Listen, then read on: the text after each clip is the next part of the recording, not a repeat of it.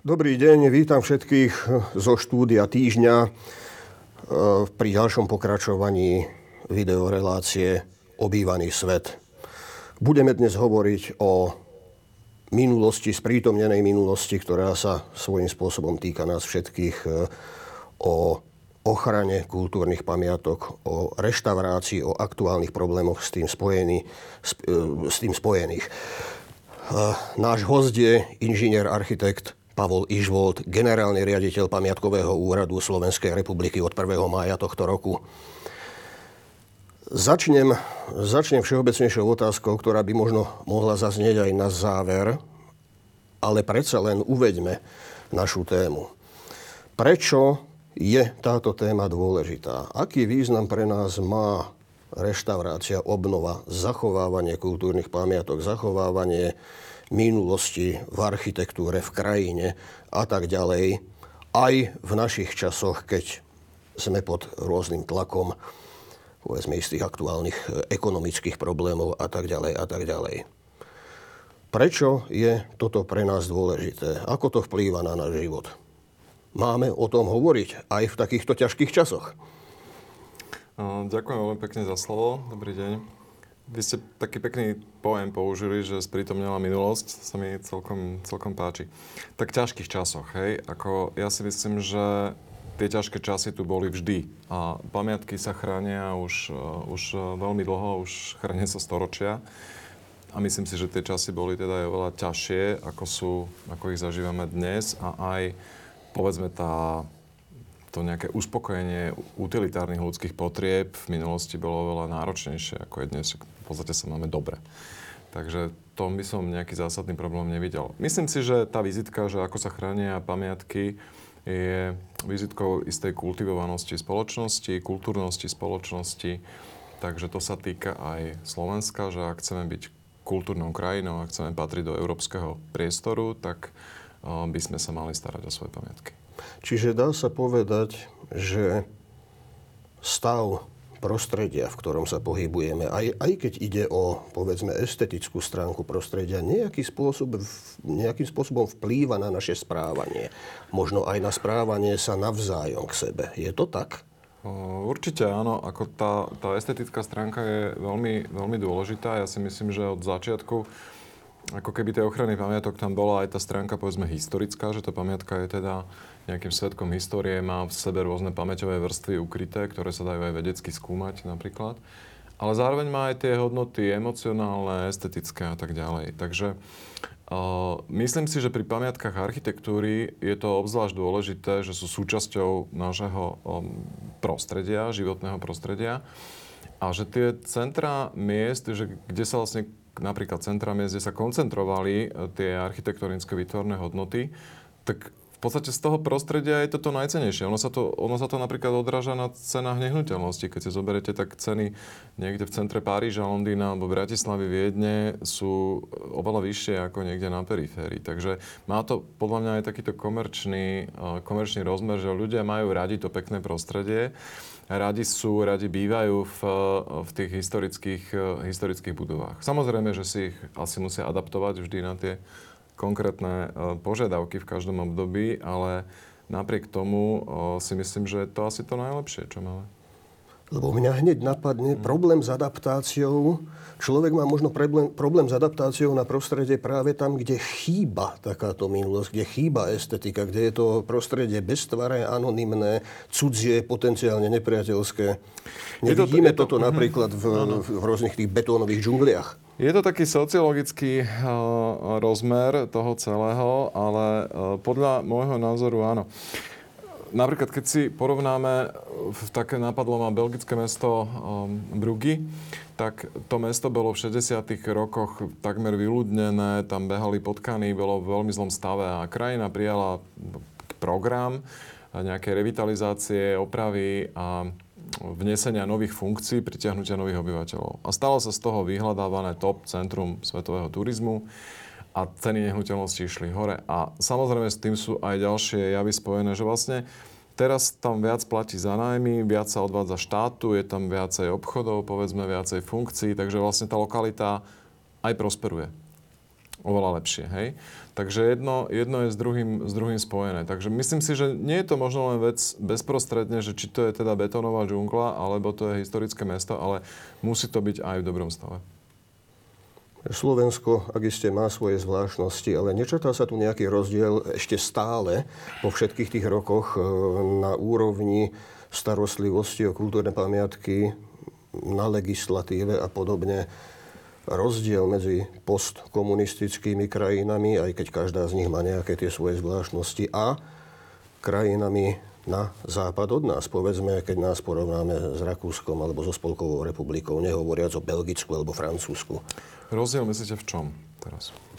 Jednak e, v stave legislatívy, na to by som sa spýtal, a taktiež v stave akéhosi spontánneho vzťahu občanov, obyvateľstva k takémuto k svojmu prostrediu, v ktorom bývajú, pobývajú, pracujú, žijú a tak ďalej.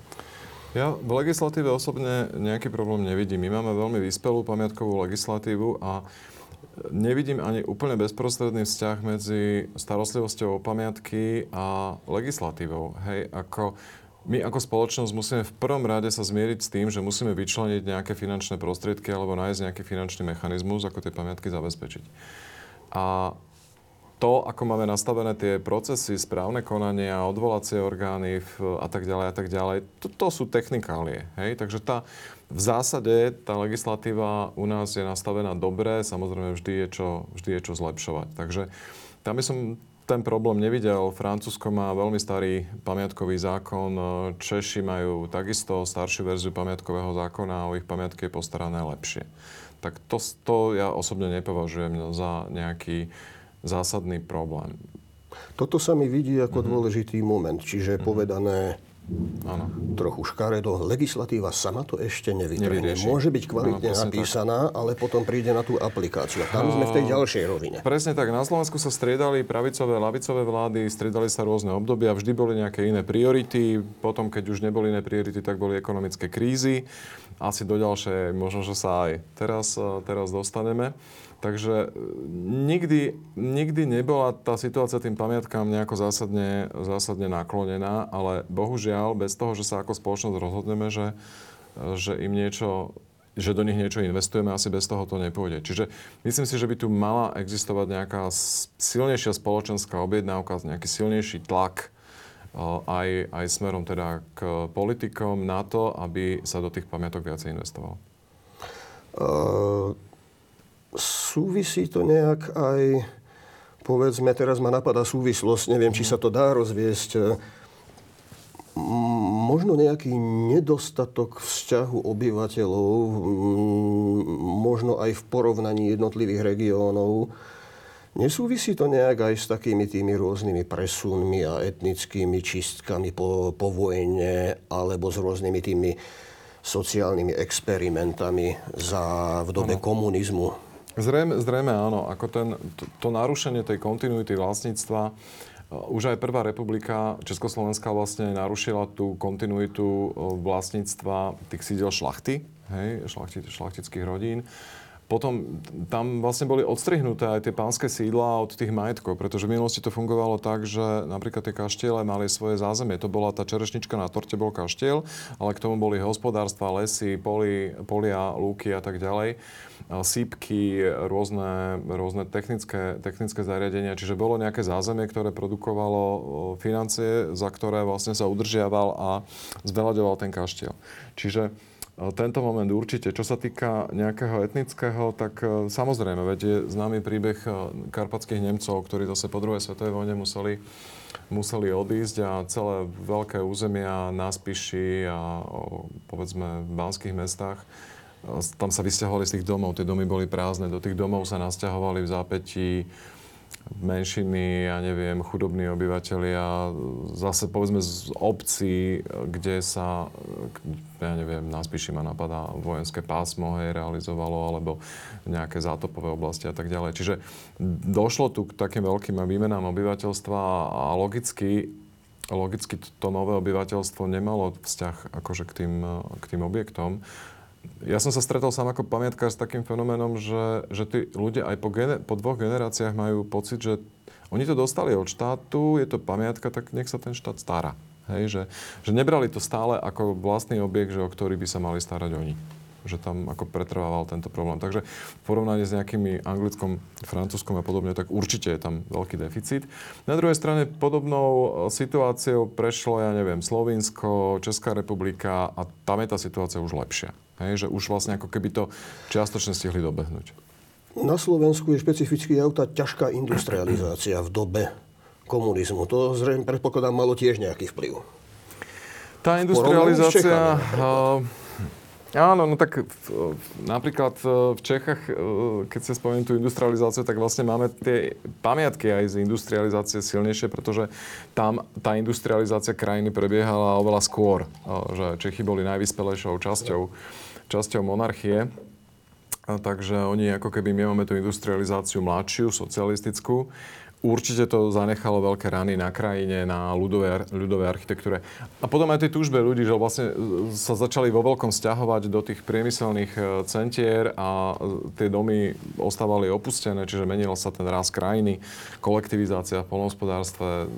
Čiže hlavne myslím si, že tá ľudová architektúra na to, na to doplatila. Po roku 1989 sa čo zmenilo k lepšiemu? A, e, možno niečo k lepšiemu a možno tu vystali nejaké nové problémy. Z, mo- áno, áno, z, z môjho pohľadu, čo mi ako chýba oproti tomu roku, oproti tej situácii pred rokom 89 je to, že, že vtedy ten štát mal tendenciu uh, pristupovať k nejakým programom, že existoval tu program napríklad na opravu mestských pamiatkových rezervácií, kde sa naozaj investovali veľké prostriedky. Druhá vec, ako sa to robilo. Hej, e, jednoducho viac sa používal betón, boli ťažšie dostupné remeslá, uh, problémy s plánovaním a tak ďalej a tak ďalej. Ale v princípe, ako keby štát tú problematiku pamiatok mal viacej bol na ňu viacej sústredený, ako to bolo po roku 89. Zmenilo sa samozrejme vlastníctvo. To, dnes to máme tak zhruba na tretiny, to vlastníctvo církvy, samozpráv, štátu a, a súkromné vlastníctvo, alebo respektíve je to tak uh, uh, parciálne rozdelené, rovno, pomerne rovnomerne, ešte sa tam dejú nejaké presuny. Čiže toto bolo ako hodne významné, že veľa objektov sa dostalo do súkromných, do súkromných rúk, viac ako ich bolo, viac ako ich bolo predtým.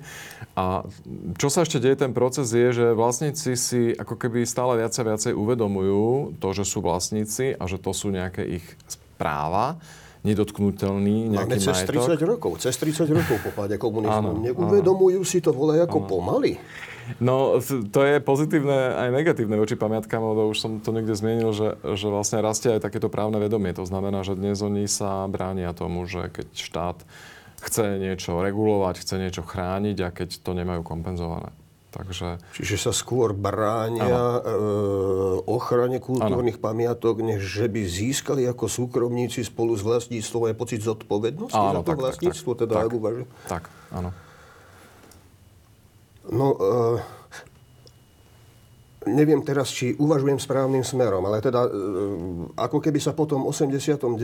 nesplnila časť očakávaní. Došlo k privatizácii, povedzme niekde do prevo- uh-huh. k mhm. prevodu do cirkevného mhm. vlastníctva, uh-huh. k odštátneniu, uh-huh. ale ako keby súkromný sektor neplnil niektoré funkcie. Ja si myslím, že to je troška chyba štátu, že, že vlastne ten štát sa t- stiahol. V roku 2002 vznikol, teda máme nový pamiatkový zákon a máme pamiatkový úrad, ktorý má, ktorý má vlastne tie legislatívne právomoci oveľa výraznejšie. Je to úrad, už to nie je nejaká vedecká, vedecká inštitúcia. A, a že sa ako keby odčlenila tá snaha štátu sa starať o kultúrne dedictvo a že ten štát zostáva iba v takej kontrolnej úlohe. Čiže je to, to bremeno sa prenieslo na tých vlastníkov. Hej? A oni samozrejme nie sú úplne ochotní, ochotní ho len, len tak niesť. No, samozrejme, že sú výnimky, sú mesta, ktoré sa príkladne starajú, sú kraje, ktoré sa teraz viac ako to, to hlavne posledné roky pozorujem, že tá participácia krajov a zodpovednosť za kultúrne dedičstvo rastie k lepšiemu.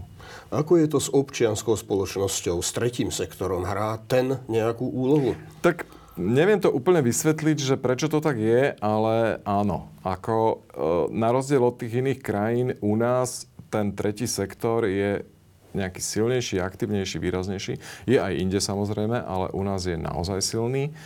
A možno vo... V oblasti pamiatkárstva. V oblasti pamiatkárstva. Ako, e, veľa ľuďom sa spája tretí sektor aj možno s nejakými politickými uh, v, neziskovými organizáciami alebo politicky ladenými s nejakým programom, ktorí žijú z nejakých, ja neviem, akých dotačných programov a tak ďalej. Ale v oblasti pamiatok sú to naozaj je to založené na dobrovoľníctve a tie peniaze, ktoré získavajú, nie sú veľké.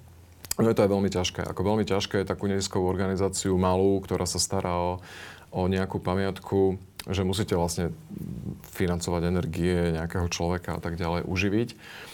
A myslím si, že hodne pomohlo na rozdiel od Čiech, povedzme tie 2%, ktoré, ktorými vlastne ľudia môžu rozhodovať o tom, že, že do, do akej organizácie ich vložia. Toto v Čechách pokiaľ čiže, nemajú. čiže súkromné osoby až tak veľmi nezlyhávajú. Sú tu, zdá sa, že, že sa tu tvorí nejaký vzťah. No súkromné osoby ako vlastníci je jedna téma a súkromné osoby ako občania sa hodne aktivizujú. A u nás je veľmi silné, malo to svoje podhubie, veľmi silné hnutie za nejakú záchranu hradov, ako, ako torzálnej architektúry, čiže tých uh, ruín hradov. Sú nejaké združenia, ktoré sa stáva, starajú vlastne aj o sakrálne pamiatky a možno teda v niekoľko prípadov aj o kaštiele a podobne. Takže máme tu také veľmi silné hnutie, ktoré začalo ešte s koncom socializmu, to SZLPK 6 napríklad známe, Kvačianská dolina, oblazy, obnova mlynov. A postupne to vlastne rástlo. Tie prvé hrady, ktoré sa takto dobrovoľnícky obnovali, boli Lietava, Uhrovec, potom kláštor Sv. Kataríny pri Dechticiach, pri Trnave. A odtiaľ sa to vlastne rozrástlo na veľmi, veľmi silné hnutie. Dnes máme neziskové organizácie, ktoré sa starajú aj o zeleň, ale tam sú naozaj také veľké podložnosti aj oproti Čiže to sú neziskové organizácie skôr s celorepublikovým záberom alebo nejaké regionálne, miestne? Máme aj s celorepublikovým zámerom, záberom, ale tých je málo, ale prevažujú tie lokálne, ktoré sa starajú o nejakú jednu kultúrnu pamiatku.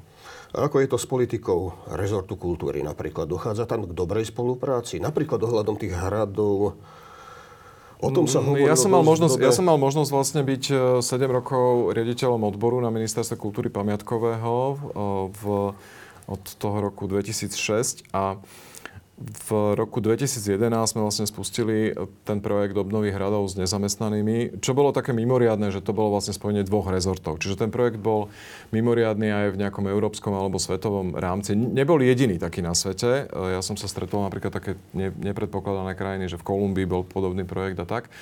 V Holandsku sa niečo riešilo so záhradami. Čiže, čiže bola to snaha ako vniesť do toho nejaký, nejakú inováciu, nejaký nový prvok keď e, tí nezamestnaní mali možnosť získať nejaké nové zručnosti, získali vzťah k tomu kultúrnemu dedictvu, lokál patriotizmus silný, dochádzku do práce napríklad mimo, mimochodom. A zároveň tí dobrovoľníci strážili a pamiatkári a profesionáli tú profesionálnu úroveň tej konzervácie, ktorá mimochodom oproti stavebným firmám napríklad bola veľmi vysoká.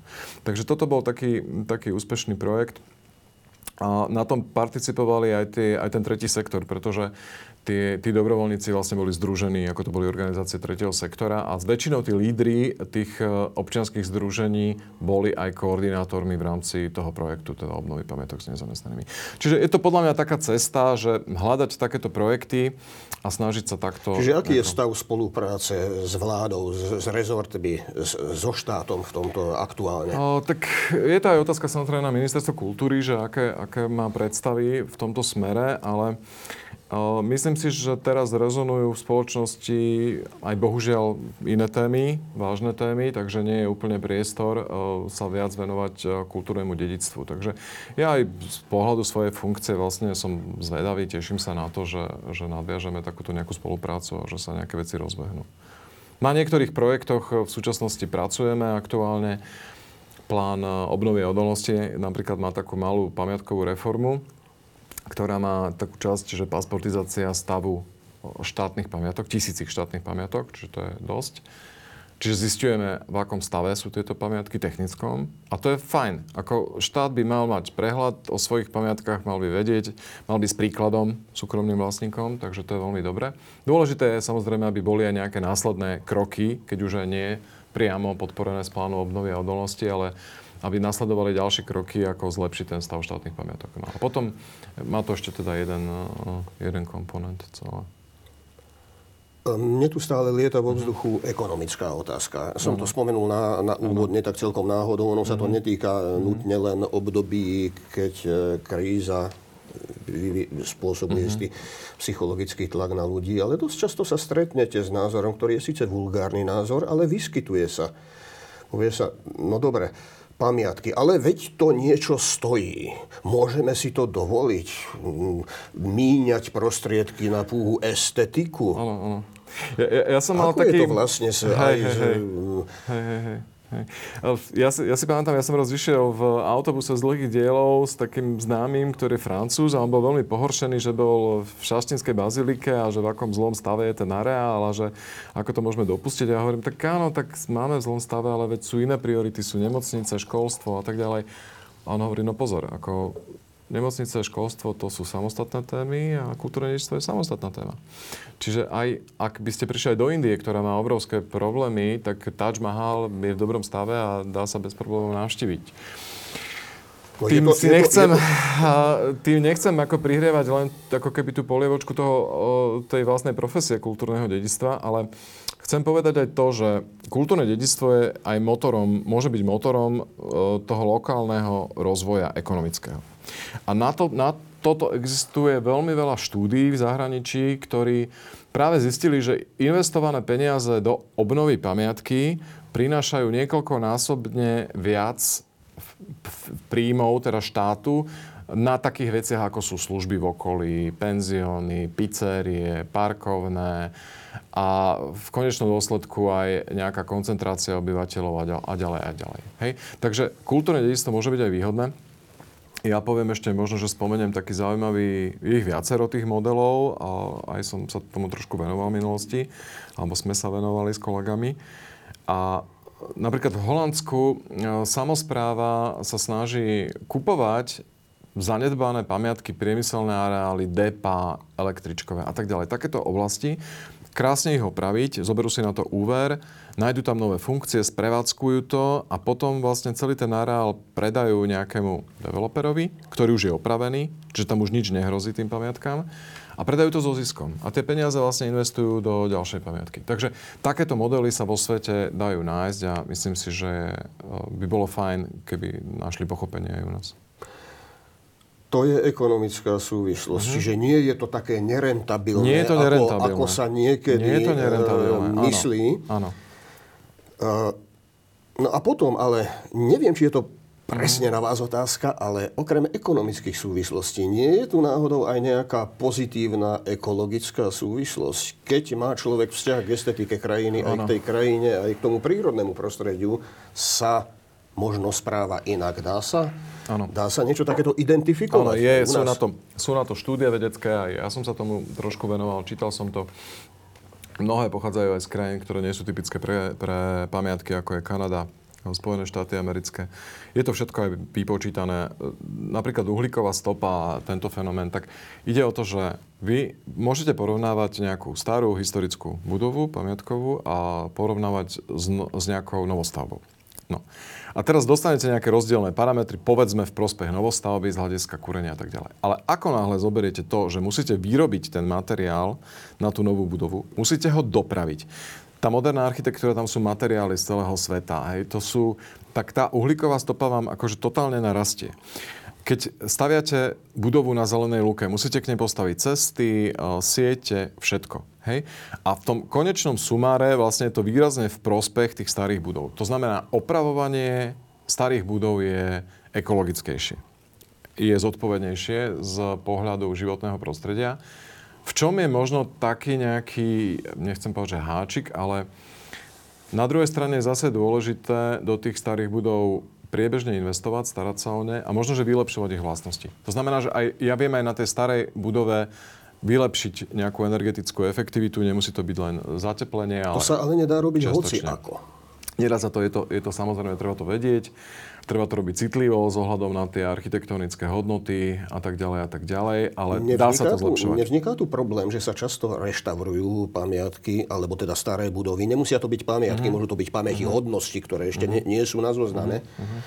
Ale že sa reštaurujú alebo rekonštruujú, vynovujú nekvalifikovaným spôsobom. Takže sa niečo z tej estetiky alebo aj z tej funkčnosti zničí. Nedochádza k tomuto? Tak e, celkové úroveň pamiatkových e, obnov na Slovensku je nízka, podľa môjho názoru. Z porovnaní s inými krajinami súvisí to s úpadkom remesla, s úpadkom, alebo teraz, e, že nie sú dostatočne motivovaní vlastníci na to, aby, aby ja neviem, je to, je to rozsiahla oblasť, hej. Týka sa to teda kvality e, remesiel, kvalifikácie ľudí, hej, že či ľudia majú, majú dostatočné vzdelanie. Verejné obstarávanie je samostatná téma. Či sú tam nejaké, v rámci verejného obstarávania nejaké podmienky na to, že tam musí byť nejaká skúsenosť s pamiatkami a tak ďalej.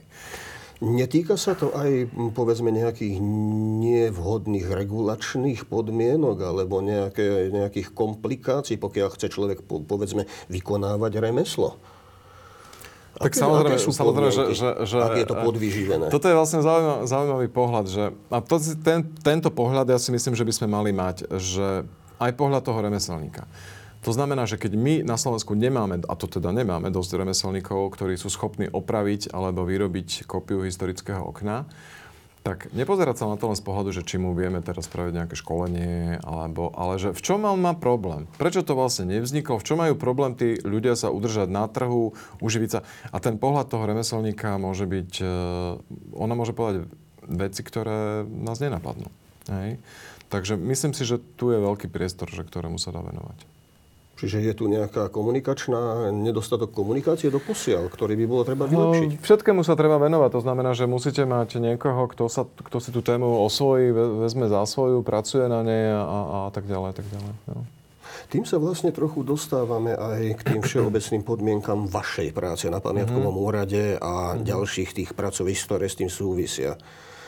A vlastne nepriamo opäť aj tej legislatívy. Pre mňa bola tiež dobrá správa, že sa to so stavebným zákonom vyriešilo uh-huh. k spokojnosti oboj strany, že sa našlo, našlo spoloč, našla spoločná reč e, s rezortom kultúry.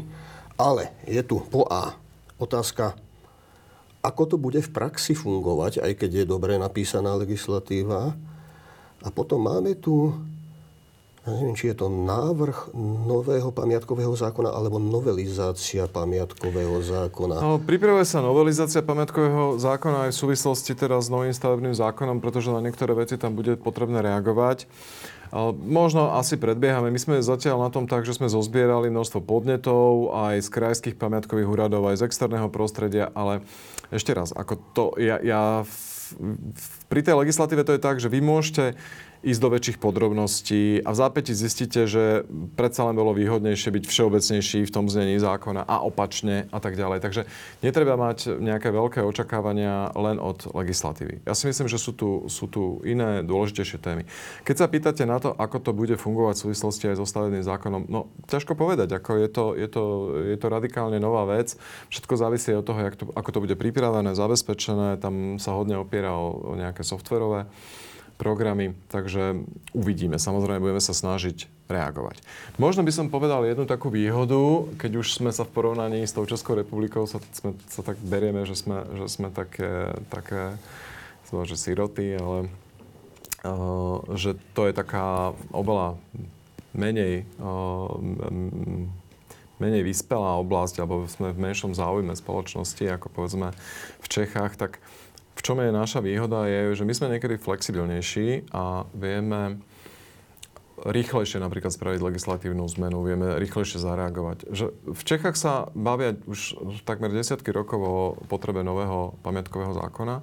Premýšľajú to z každej strany, existuje tam x návrhov nového zákona, ale stále vlastne používajú novelizovaný starý zákon. Takže myslím si, že keď nastanú nejaké problémy, tak dokážeme rýchlo zareagovať. Uh, hovorí sa často, čo sa týka predovšetkým Slovenska, aj v porovnaní s Českou republikou o nedostatočnom počte expertných pracovníkov pamiatkárskych a ešte aj o administratívnej preťaženosti týchto expertov, ktorí sa potom nemôžu venovať dostatočne tom, v čom sú odborníci, ale musia riešiť veci, ktoré prislúchajú mm-hmm. iným. A potom je tu ešte problém s právnym presadzovaním istých, istých vecí, pri, povedzme pri vyhlasovaní pamiatok mm-hmm. štatútov. Mm-hmm. Ak je to vlastne, skús, da, dal by sa porovnať stav náš, respektíve váš pamiatkového mm. úradu na Slovensku mm. so stavom v Čechách? Lebo tam už to tak ano. sa mi zdá pre Slovensku až ano. tak pozitívne ne, nevyzerá. No samozrejme, že nevyzerá.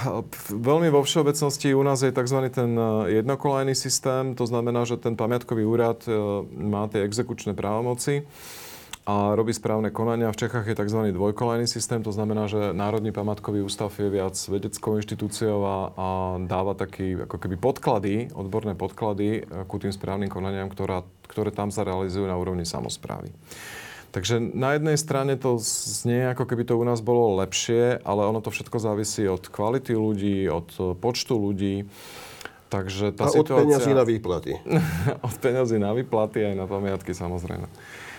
Takže tá situácia v Čechách je štandardizovaná a funguje dobre, dá sa povedať. A čo sa týka tých počtov, tak e, ťažko sa to úplne presne porovnáva. Rádovo je to viac ako 10 násobok. Je, je, je v prepočte na obyvateľov?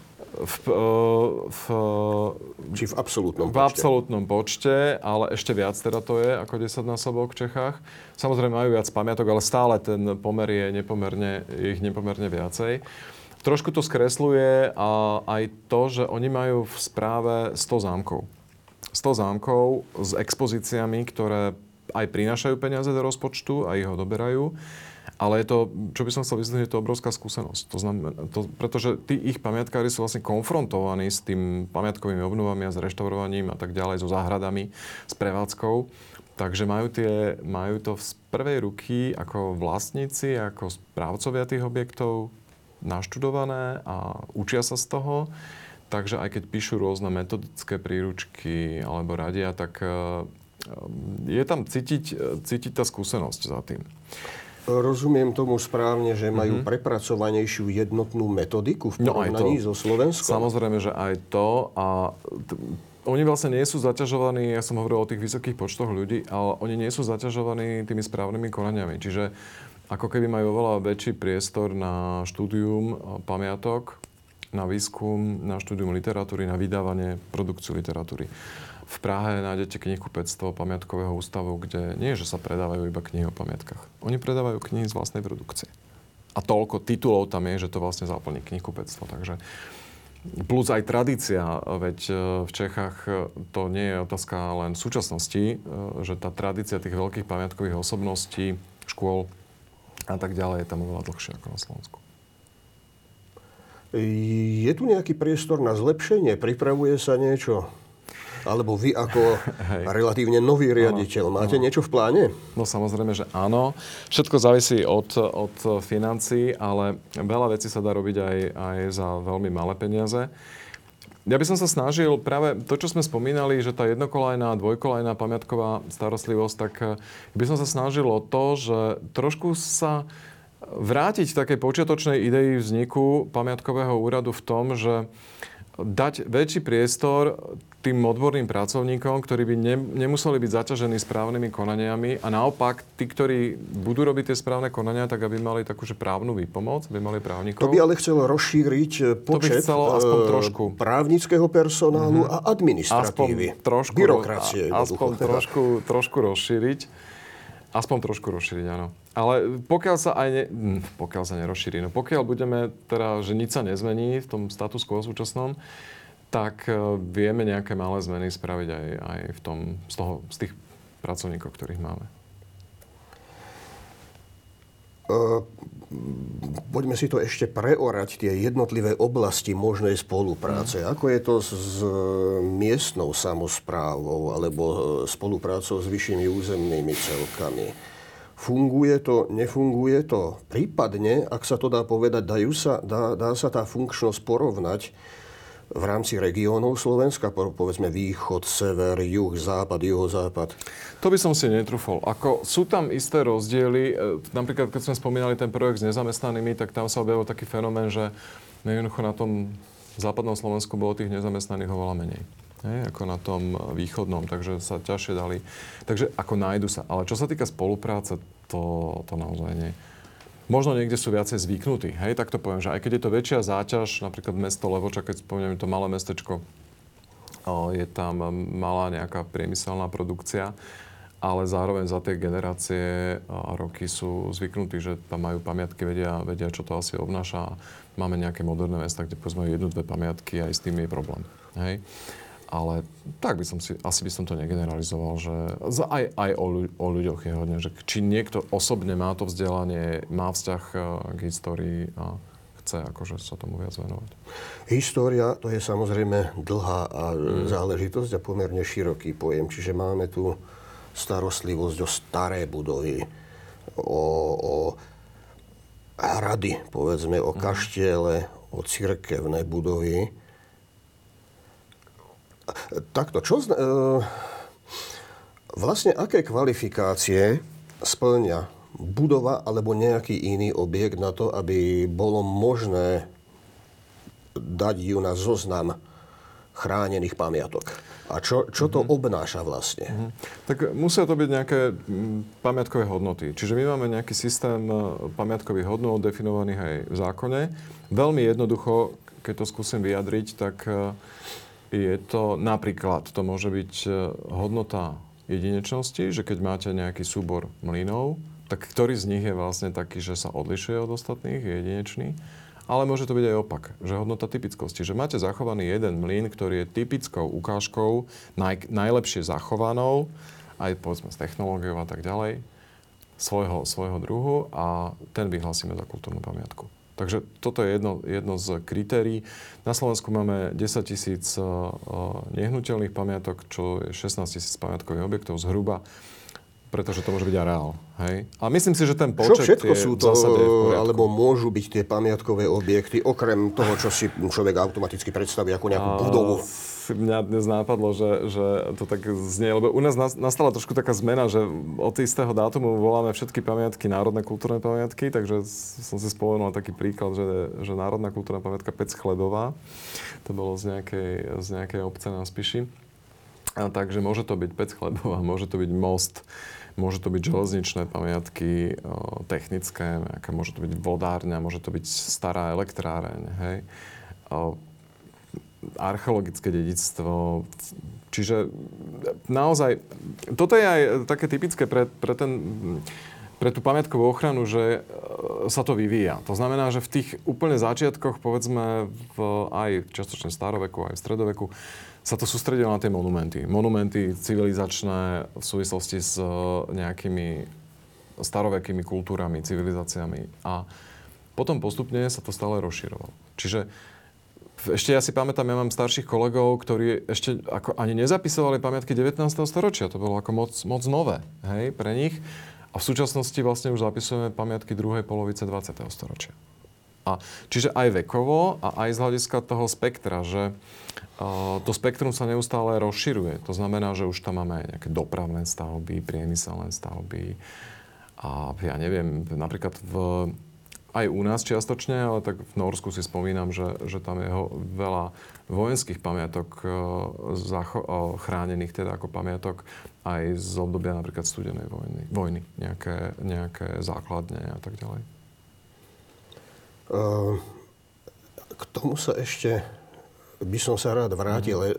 Ešte, sa, ešte sa chvíľku k tým starším veciam presuniem. Uh, ako je to vlastne, ako sa to vyvíja v oblasti cirkevných pamiatok, e, kostoly, kláštory mm. a s tým súvisiace objekty? Ako, ako sa mení tá spolupráca, alebo zlepšuje sa spolupráca, povedzme, s cirkvami, mm. s farnosťami mm.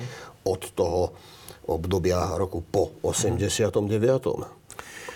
Spolupráca s cirkvou si myslím, že v zásade s cirkvami je dobrá na Slovensku máme menej, význa, menej uh, ten, ten problém ako v Českej republike, že kde uh, musia viacej hľadať to využitie pre uh, sakrálne objekty. u nás sú silnejšie komunity, ktoré sa viacej starajú a viacej prispievajú, takže v zásade tá situácia je dobrá. Samozrejme aj my máme kostoly, ktoré nie sú využité. Aj my máme napríklad na Agemery komunity nejakých šiestich, siedmých veriacich, ktorí nemajú tú kapacitu sa starať, starať o tie objekty. Takže sú problémy u nás. V zásade to ako nie je zlé. Možno, že väčší problém je povedzme s kláštormi. Máme kláštory, ktoré sú prázdne, ťažko sa udržiavajú, ťažko sa im hľadá nová funkcia. Ale to je všeobecne všeobecne problém hľadania novej funkcie v architektúre. Tu ale má určitú úlohu aj štát cez financie. Ja sa spýtam, možno je to príliš hypotetická otázka, nemusíte odpovedať, ale keby došlo k odluke cirkvi od štátu, takej tej dôslednej, po ktorej sa občas volá, zlepšilo by to vzťah farníkov k, svojmu, k svojim objektom, alebo, alebo ja si myslím, že, že všetko je o tom, ako sa to nastaví. Hej, že koľko bude peňazí, ako pôjdu tie toky. Čiže nemyslím si, že, to, že tá otázka je tak zásadná pre starostlivosť o pamiatky, ako je dôležité, že ako sa to celé pripraví a spustí. Hej, tak, tak by som to povedal. Či toto je moja odpoveď aj na, aj na niektoré ďalšie otázky, ktoré tu dnes zazneli, že musíme tie veci premyslieť veľmi starostlivo a potom ešte reagovať, keby to nefungovalo. Dobre. Dobre, už sme sa toho dotkli. Uh-huh. Čiže tá minulosť, to je aj 20. storočie. To sú industriálne zóny. Toto je možno pre niekoho zvláštna téma a zaujímavá a dosť aktuálna sami. A myslím, že bolo to minulý týždeň, bolo nejaké uh-huh. sympózium v Ostrave uh-huh. práve na túto tému. Uh, ako je to s tým, uh, s tou ochranou industriálnych pamiatok, alebo ráno industriálnych a čím sa vlastne industriálny objekt, ktorý pôvodne zrejme tam estetika, keď ho budovali kedysi, hmm. nehrala tú, tú No to by ste sa čudovali. Úlohu. To by ste sa čudovali. Práve v tých prvých fázach tá estetika bola veľmi dôležitá. Niektoré tie, tie najstaršie industriálne pamiatky sa podobajú na hrady napríklad, alebo majú takéto, majú cimbúria, majú vežičky.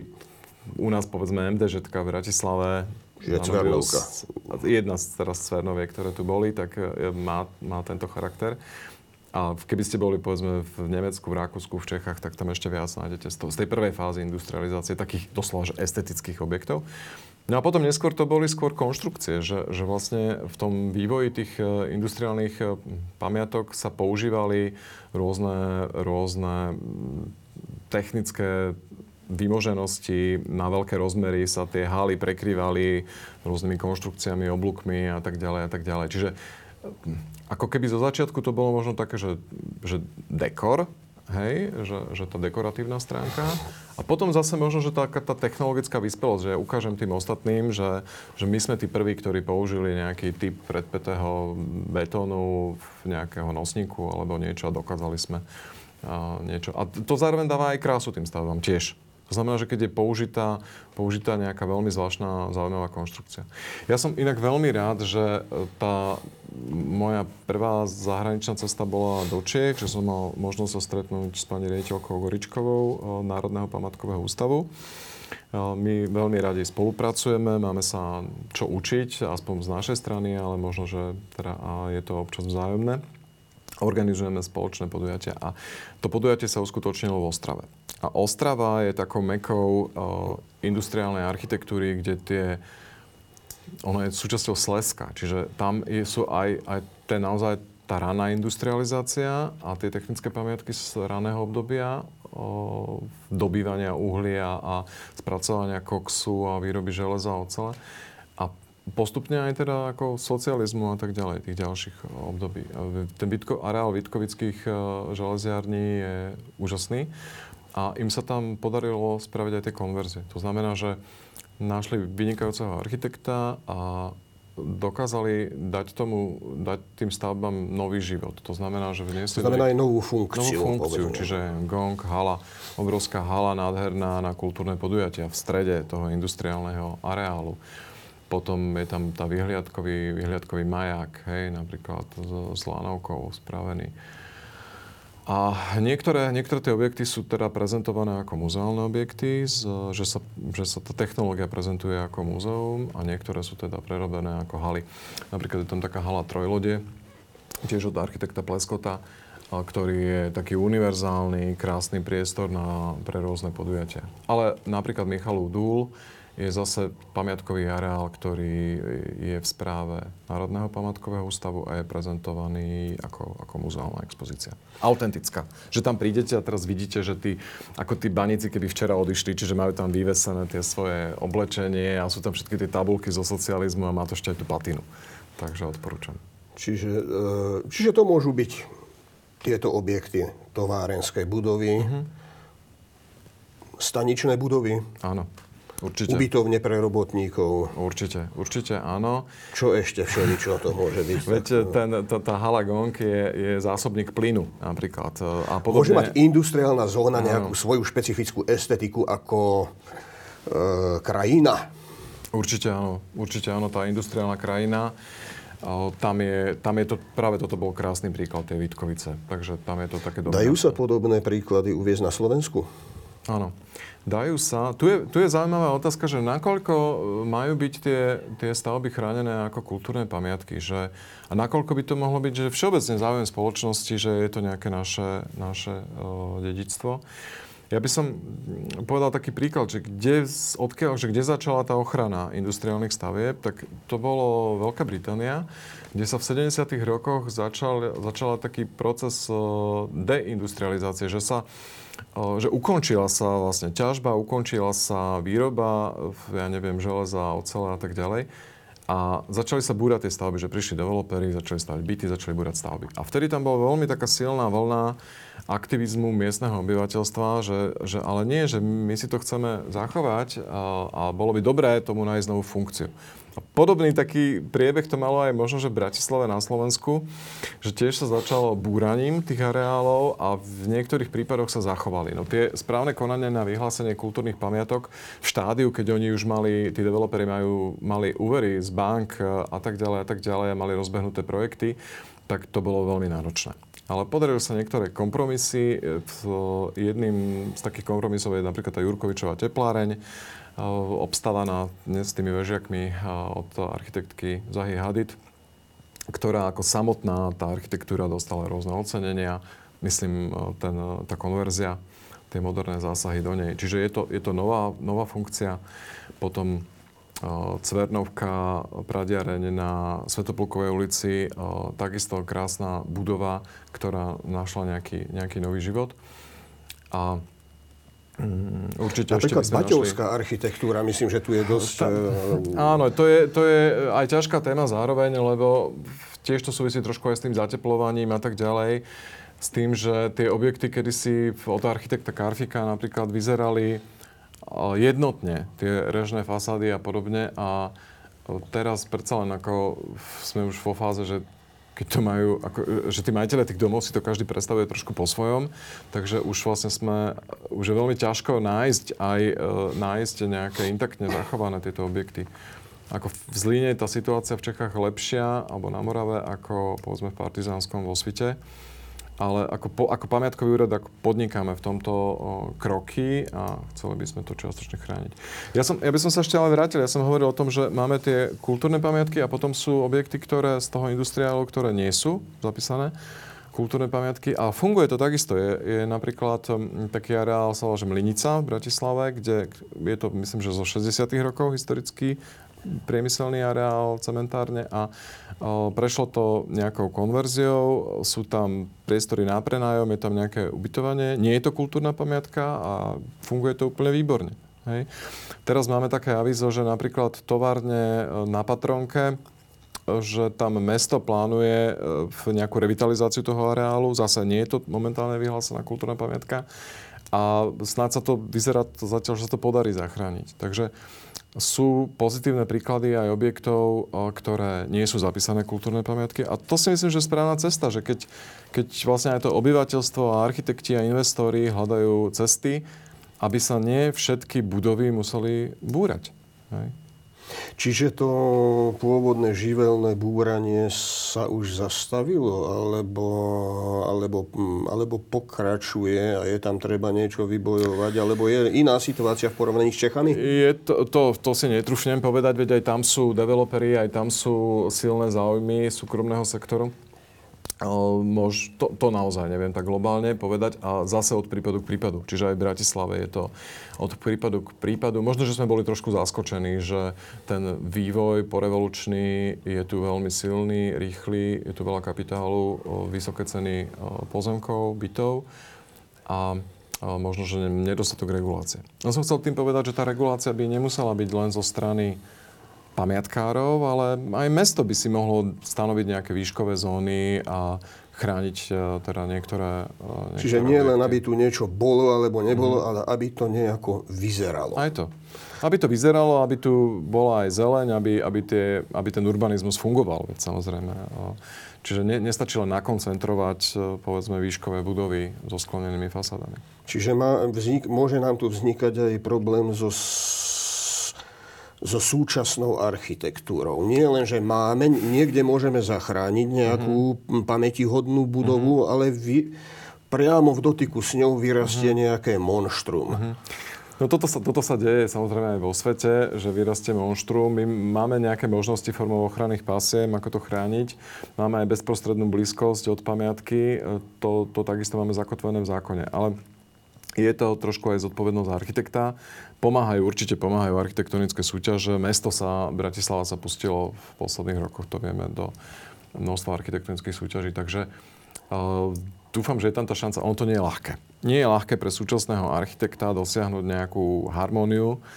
To si vyžaduje cit aj architekt, ktorý môže byť dobrý architekt novej architektúre, neznamená, že keď automaticky, že keď ide pôsobiť do historického prostredia, že má v sebe ten cit a dokáže nájsť tú mierku, proporcie, aby to bolo teda v harmonii. Sú také prípady, nie ich veľa. Napadá ma jeden v Piešťanoch, napríklad je e, budova historickej elektrárne, ktorá je muzeum. A k nej je dostávaná pomerne veľká hmota, pomerne veľká naozaj, ktorá je presklená a tie, tie dve časti sú v harmonii, sú v úplnom súlade. Takže dá sa to, je to Môžu veľká, byť, ale veľká výzva. A je to, je to teda u nás na Slovensku primárne problém stanovenia nejakej regulatívnej legislatívy alebo skôr komunikácie medzi obcov, pamiatkárov a architektov? Tak vy ste tu už niekoľkokrát narazili dnes na to, že by sme ako keby všetko mali nejako e, zabezpečovať legislatívou, ale...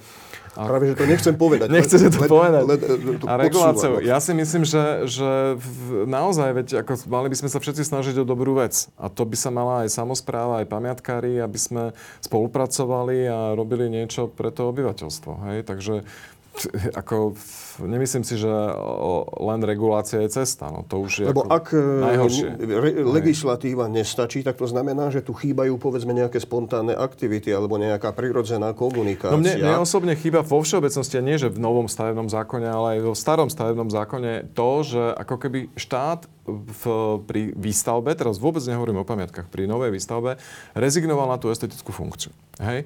Že vlastne ako, ako architekt alebo stavebný inžinier si môže naprojektovať takmer čokoľvek, musí splniť nejaké, nejaké parametre, ale čo sa týka toho estetického výzoru, tak vlastne tam nie sú žiadne obmedzenia. A nemyslím si, že to je správne keď ste napríklad poviem v Škandinávii e, a vidíte tie, tie domy, ktoré tam sú, že vy prejdete stovky kilometrov a tam je jeden e, typ e, domov, ktorý akože úplne ladí s tou krajinou, hej, že používajú nejaké, nejaké zotri základné, základné farby a, a, a farby akože tých drevených zrubov okeníc a je to úžasné v tej krajine.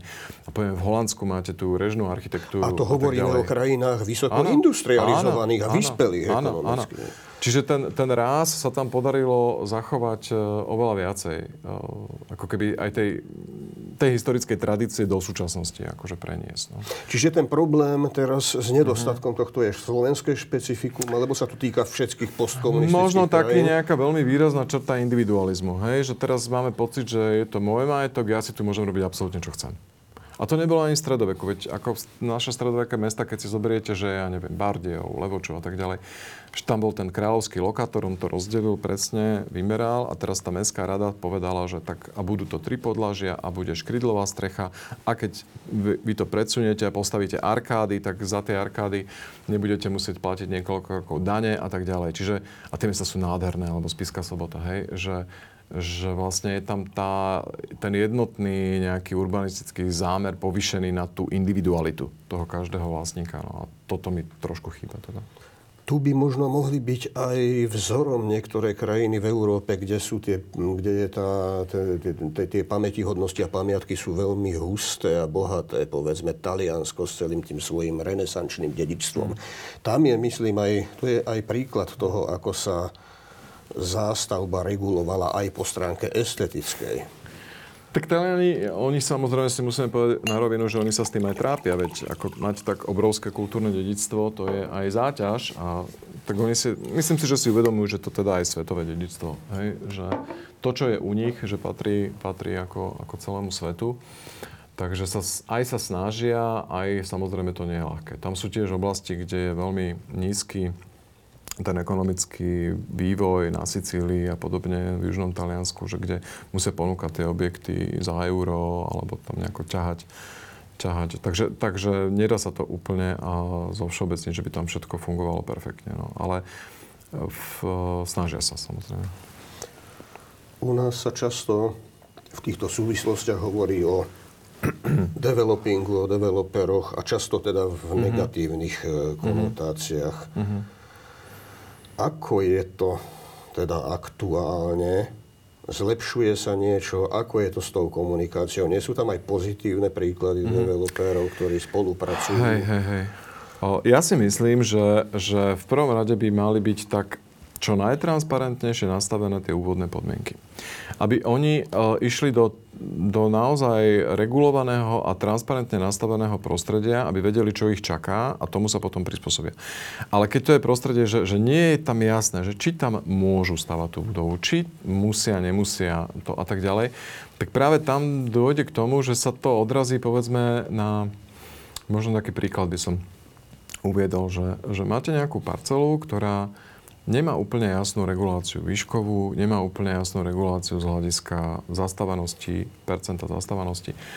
A vtedy, keď sa predáva tá parcela, tak potom jej cena sa vyšplhá na maximum. Hej? V tom, medzi tými developermi, keď to kupujú, tak sa vyšplhá na maximum. A to znamená, že oni vtedy už majú nejaký záväzok, oni majú svoju nejakú internú, e, interné hospodárenie, zoberú si úver a už sú pod veľkým tlakom. A keď v tejto situácii oni dajú spracovať projektové dokumentácie, v tejto situácii prídu teraz pamiatkári alebo občania, že a my to chceme vyhlásiť za pamiatku, no tak tam nastáva akože evidentne obrovský rozpor. To znamená, že čo z toho vyplýva? Z toho vyplýva smerom na pamiatkárov to, že my by sme mali čo najskôr spraviť uh, takéto preskúmanie toho fondu, toho územia, že čo chceme mať vyhlásené za pamiatky a čo najskôr to, to vyhlasovať. Hej. A zo strany mesta takisto, že by mesto malo premyšľať tie zámery vopred a mať takú nejakú reguláciu, povedzme, formou územných plán zón a tak ďalej aby potom ten developer prišiel do situácie, že, že sú veci jasné a, a môže sa s tými partnermi ako teda vyjednávať nejaký, nejaký slušný projekt. No. Tým nechcem nejako, nejako obhajovať developerov samozrejme, ale takých prvoradým záujemom je zisk. Hej? Takže my si musíme ako štát a samozpráva strážiť zase záujmy občanov. Čiže, ak tomu správne rozumiem, nie sú uspokojivo stanovené zatiaľ tie podmienky. Čo je toho príčinou? A od prípadu k prípadu samozrejme, možno rýchlosť. A možno rýchlosť a možno niekedy to aj... Rýchlosť v akom zmysle? Že je tu príliš rýchla tá výstavba, hej? Že, že je tu príliš rýchlo, rýchly rozvoj, veď v takéto rýchlo, e, obdobia takéhoto prudkého rozvoja e, ex, sú, vieme ich nájsť aj v iných, v iných veľkomestách a v veľkých mestách teda vo svete, takže toto mohol byť problém, že sme na to neboli, neboli dostatočne pripravení. A niekedy, no ja nechcem nikoho z ničoho podozrievať, ale, ale niekedy také tie kalé vody vytvárajú aj priestor na, na ja neviem, no, úplne netransparentné podnikanie, povedzme. Nejasné pravidlá. Uh-huh, uh-huh. Hej. Kedy si teda industriálne objekty mali istú estetiku a zdá sa, že sa to považovalo za samozrejmejšie než dnes. Čo sa stratilo? Ako vlastne vyzerá tá dnešná výstavba? No, to, to ako neviem, že či úplne, lebo v období socializmu povedzme bol dôraz na tú výrobu a že tie areály vyzerali príšerne a dnes, e, ako ja poznám veľa výrobných prevádzok, ktoré sú veľmi slušné, sú tam, je tam množstvo zelene okolo, sú vo veľa lepšom stave.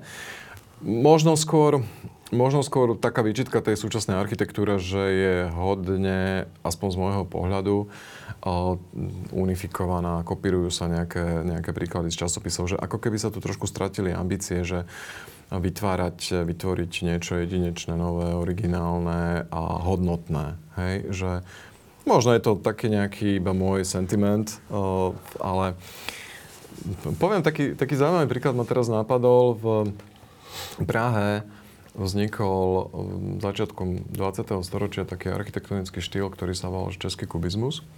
A ten štýl vznikol v diskusii medzi pamiatkármi a modernými architektmi a umelcami, ktorí hľadali nejaký štýl, že niečo, čo bude korešpondovať s historickým prostredím a zároveň to bude veľmi progresívne, nové, umelecké. A vznikli veľmi, veľmi hodnotné stavby. Tak možno, že mi trošku chýba v súčasnosti, uh, nájdu sa. Nájdu sa jednotlivé hodnotné stavby, ale že by tá architektúra vo všeobecnosti, tá nová architektúra bola kvalitnejšia, že by nesplňala len to, že sú to nejaké metre kubické. Nejaký... Vzniká tu gíč v novej zástavbe? V Bratislave možno až tak nie, a vo veľkých mestách nie, ale na vidieku áno. Na vidieku áno. A je tá nová zástavba, keď hovoríme o mestách, dostatočne funkcia? Ja, ja to, ja to mm-hmm. laicky vnímam z lokálnej mm-hmm. perspektívy. E, povedzme tá industriálna zóna, tam, kde končí staré mesto a začína tá niekdajšia čiastočne vybombardovaná, alebo to, čo vzniká teraz na mieste niekdajšej kablovky a podobne, Karadžičová zástavba, tie vysoké kancelárske sklo, betónové budovy, mm-hmm. je... Má to nejakú trvanlivosť? Má to, má to, dokáže to usporiť energiu, dokáže tak. to Možno, že tá, možno, že tá trvanlivosť je bohužiaľ dlhšia, než, si, než by sme chceli, alebo keď sa nám to nepáči. Toto je veľká zodpovednosť, to si musia uvedomiť aj starostovia slovenských miest a primátori, že keď sú, nie sú dostatočne kompetentní v, tomto obla- v tejto oblasti a pustia nejakú zástavbu, tak to je, to je tam na desiatky rokov. Hej?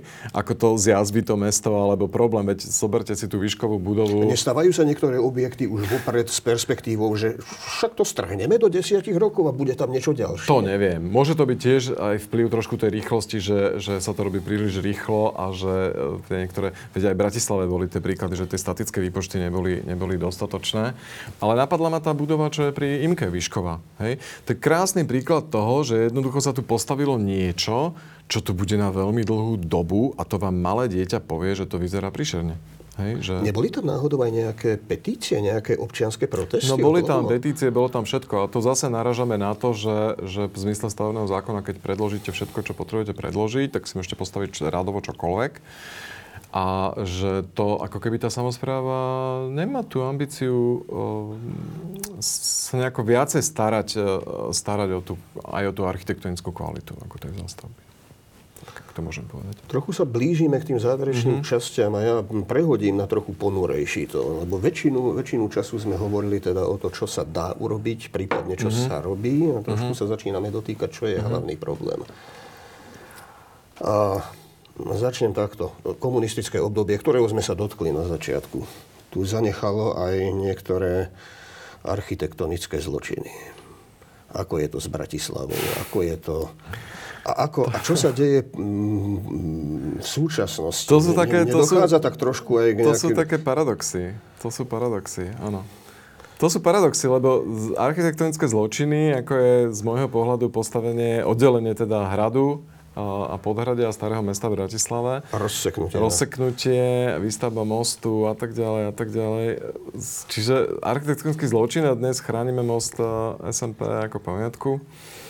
Dnes e, sa bavíme teda o, o Národnej galérii, bavíme sa o, o množstvo ďalších stavieb, ktoré majú svoje hodnoty, samozrejme. A zároveň ako keby v, tej, v tom ich počiatku bola tak imanentne akože votknutý kontrast, že oni sa chceli vtedy tí architekti vyhraniť voči zoberme komplex Priora a Kieva vyhraniť voči tej starej zástavbe, veď tam sú zvýšky ešte tých, tej pôvodnej zástavby tých domov a ten pôvodný koncept bol ešte väčší, ešte vo väčšej miere zasiahnuť do toho, do toho urbanizmu. Je to taký, je to taký paradox, no, čo zažívame. Neviem, čo k tomu povedať. No, doba sa posunula, musíme to dnes prehodnotiť a to, čo je kvalitné aj z tohto obdobia, sa snažíme, snažíme aby prežilo. Ako je to s nábrežím, ako je to s podhradím napríklad? Mm. Tam mm-hmm. je v poriadku to, čo tam prebieha? Z môjho pohľadu, a teraz z môjho pohľadu ako architekta, ktorý neprojektuje roky, tak nie je. Ja, si, PKO, ja, si vôbec, ja si vôbec nemyslím, že by, že by vlastne uh, tam sa mali vznikať nejaká, nejaká historizujúca zástavba, ktorá by kopírovala to, čo tam bolo, to nie. Ale či tie budovy musia mať tú výšku, či musí tam byť taká zastávanosť, či tam nemohlo byť viacej zelene. Toto sú podľa mňa opodstatnené otázky a tie si myslím, že sa mali klásť, keď sa o tom ešte diskutovalo ak sa o tom vôbec diskutovalo takým spôsobom, že tá diskusia by aj reálne bola premietnutá do tej novej architektúry. Ja som mal trošku pocit, že keby, ako keby tá, tá diskusia bola pred nejaké uspokojenie verejnosti, ale v skutočnosti, že sa tam projektovali veci ako keby pre metre kubické. To je taký môj pocit. Z, z hľadiska zachovávania uh-huh. estetiky a aj funkčnosti pamiatok, aj z hľadiska ich konverzie, aké, aké z, Dajú sa vymenovať nejaké oblasti tých naj, najťaživejších problémov, ktoré vy máte na krku ako pamiatkový úrad a ktoré, ktoré musíme akútne riešiť v tejto oblasti na Slovensku? Z hľadiska novej funkcie? Alebo... Z hľadiska vašej práce pamiatkového úradu a toho, čo je Veď sme ich, ako hlavný problém. Mnohé z nich sme aj pomenovali, hej, že potrebovali by sme veľmi kompenzovať vlastníctvo pamiatok, hej? kompenzovať vlastníkom. To znamená, že nájsť buď nejakú formu daňových úľav alebo zvýšených dotácií pre vlastníkov, aby, aby tým netrpeli vlastníci. Potrebovali by sme veľmi zlepšiť e, úroveň e, pamiatkových obnov. To znamená, aby to historické okno bolo buď naozaj originálne historické okno, alebo jeho kopia a nie teda nejaký nepodarený europrofil, ktorý sa veľmi ani, ani z veľkej vzdialenosti nepodobá na čo tam bolo. Hej. Čiže zlepšiť kvalitu pamiatkových obnov. A to si myslím, ako z môjho pohľadu sú to také zásadné veci. A možno, že viac sa venovať vzdelávaniu aj pamiatkárov a aj vzdelávaniu verejnosti. To znamená, že pripravovať viacej programov pre verejnosť o pamiatkách, o kultúrnom dedictve, že trošku cibriť, akože kultivovať ten vzťah.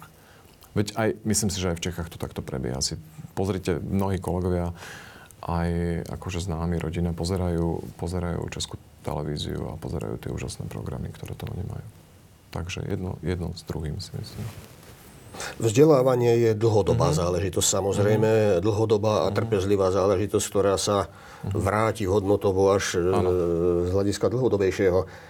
Ale akútne nedochádza tu k nejakým nenávratným stratám, k akútnemu chátraniu nejakých objektov áno, dnes? Áno, akútne dochádza. To je taký môj aj... Až mi je z toho zlé, keď to tak môžem akože otvorene povedať. To sú kaštele. Kaštela Kurie.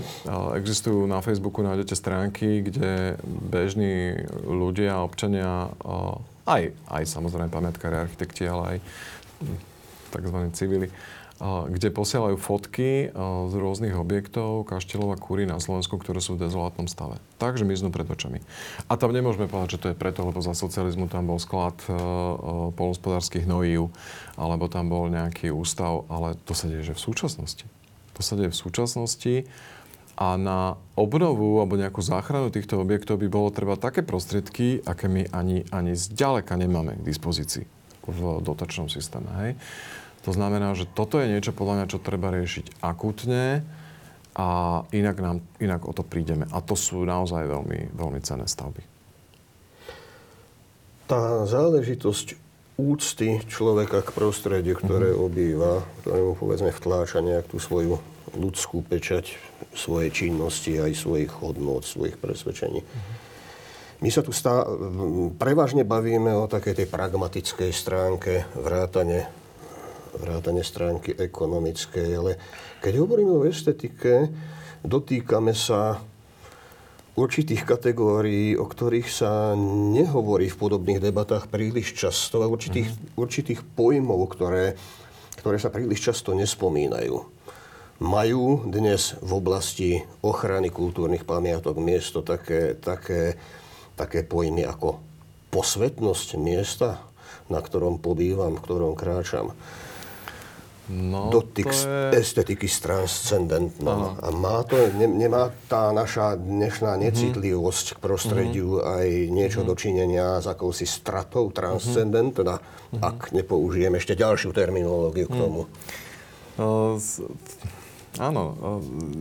My sme možno, že teraz v súčasnosti taká civilizácia, ktorá je veľmi materiálna a sme zameraní ako na tú materiálnu stránku veci a tá stránka duchovná a, a to sú aj, to nemusí byť len stránka transcendentná duchovnosti v sakrálnej architektúre, ale to môžu byť, to môžu byť aj také veci, že, že aký význam napríklad má v živote dnešného človeka poézia alebo umenie. Hej? A, a tie pamiatky majú ten rozmer tej poézie, toho, toho mm, prebývania človeka na svete, aj duchovného, aj, aj poetického bytia, básnicky bydlý človek.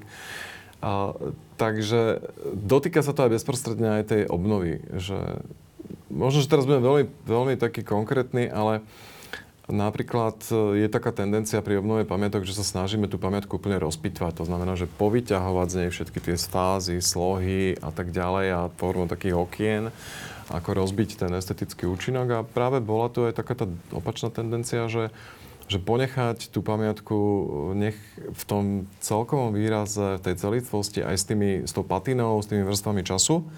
Práve z toho dôvodu, že, že vlastne má to tie estetické, estetické kvality, uh, ktoré ako emotívne vplývajú, vplývajú na človeka. Takže úplne s vami súhlasím. Myslím si, že by sme mali byť menej materiálni, viacej by sme sa mali venovať tej duchovnej stránke.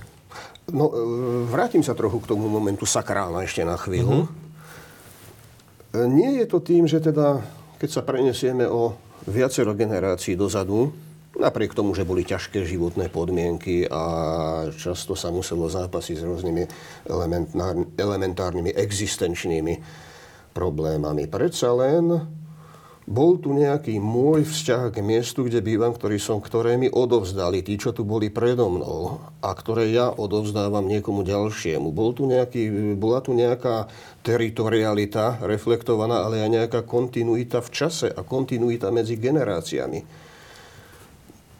Toto ako keby sa stratilo. Čo je príčina? Súvisí to nejak jednak s tými sociálnymi experimentami v dobe komunizmu, ale aj povedzme s tou, s tou dnešnou novou mobilitou, ktorá možno vedie potom, že sa tu všetci stávame cudzincami na miestach, kde bývame. Určite áno. Je to, je to troška aj o tej rýchlosti, o ktorej, o tej dynamike toho vývoja. Sa hovorí, že stredoveký človek za, za celý život nedostal toľko informácií, ako dostane dnešný človek povedzme za mesiac nových, čiže kedysi tí ľudia, ktorí boli zakotvení jednak v tej pôde a to sa prejavovalo aj na tej architektúre, že tá architektúra sa vyvíjala veľmi pomaly a veľmi ako reflektovala veľa vecí, aj úsporu materiálu, aj kvalitu spracovania a a trošku možno aj ten technický rozmer, že vlastne, veď aj tie, veď sa hovorí, že tie gotické katedrály alebo e, kostoly ostali stáť tie iba, ktoré nespadli. To znamená, že tam sa ten vývoj nešiel, že sa to nevypočítavalo, ale sa to postupne zdokonalovalo všetko. A bolo tam nejaká harmonia, súznenie aj estetické. Veď konec koncov aj ľudová architektúra na Slovensku je o takom harmonii estetiky, konštrukcie, úspornosti, ekológie a tak ďalej. Takže do tohto prišiel, do tejto situácie prišiel vlastne ten veľký dynamický rozvoj spôsobený industrializáciou, rozvojom dopravy, nevyhnutnosťou dopravy, rýchlosťou všetkého a dnes jednoducho nemáme nad tým čas. Vznikli nové materiály stavebné, ktoré nedokážeme, nedokážeme esteticky tak rýchlo spracovať. Jednoducho to každý si používa to, čo mu príde pod ruku a tie výsledky sú, aké sú. No tak eh,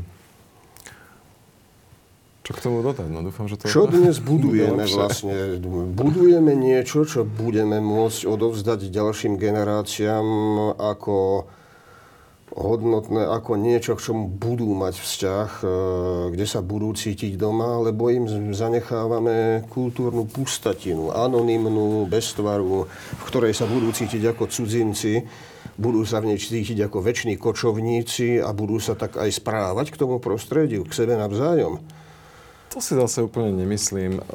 Podarilo sa zachrániť centra mnohých miest, predsa len ľudia tam bývajú a využívajú ich. Sú tu nejaké aj negatívne veci, ale ako, ako mnohé tie mesta sú, tie centra sú krásne. Hej? A myslím si, že to, že to, že to ľudia, ľudia cítia, takže nemyslím si, že by sme nič, nič neodovzdali tým ďalším generáciám.